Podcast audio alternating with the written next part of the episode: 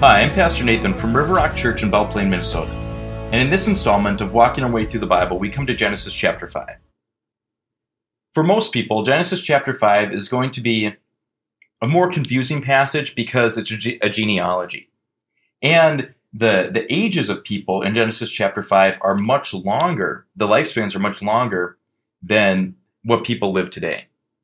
Now, there's many answers and theories and stuff about why the lifespans are so extended.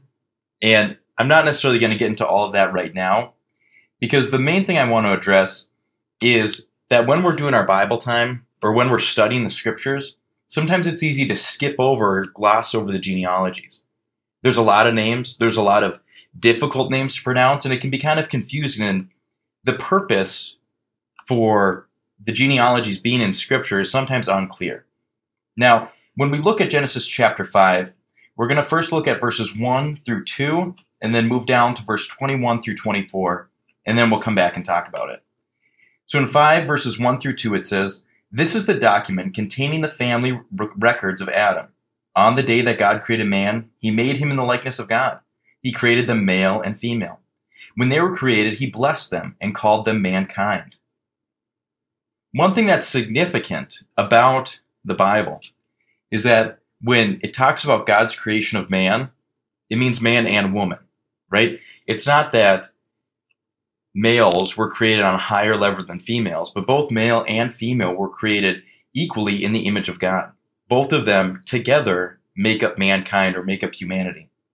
And right from the beginning of Genesis, we see that God wants both male and female to work together to reflect his image and to impact the world for his purposes. Now, that's a theme that you'll see all throughout the Bible.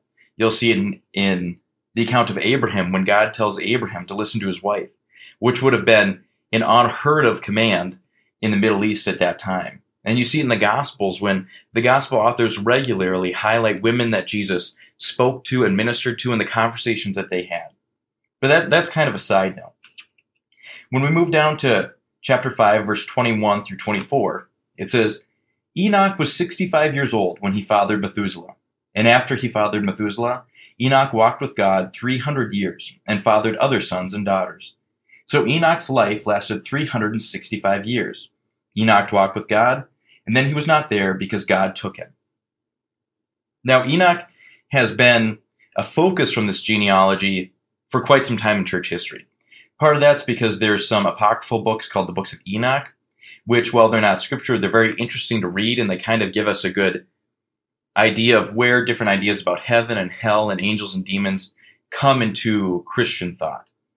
But here, what I want to highlight is that it says that uh, in verse 23, so uh, in verse 22, and after he fathered Methuselah, Enoch walked with God 300 years and fathered sons and daughters. And this is one of the things that the genealogies remind us of. Because when we look at the Bible, it kind of skips around from different events in history. And it's easy to forget that between those events, there was people who lived and died. There was generations that came and went. There was people who lived whole lives, who struggled with their relationship with God and tried to understand Him more throughout all that time. And when we look at our own lives and we compare it to evangelists or theologians or people that we see doing quote unquote amazing things for the kingdom, we can sometimes think that our impact is minimal or meaningless. But what we're reminded of when we see these genealogies is that God is not absent during the times that are not mentioned, right? He is present throughout all of these generations, throughout all of these lives. And we're reminded of that when it says that Enoch walked with God. Now, it doesn't say what Enoch did or what he accomplished or if he did any writings or anything like that.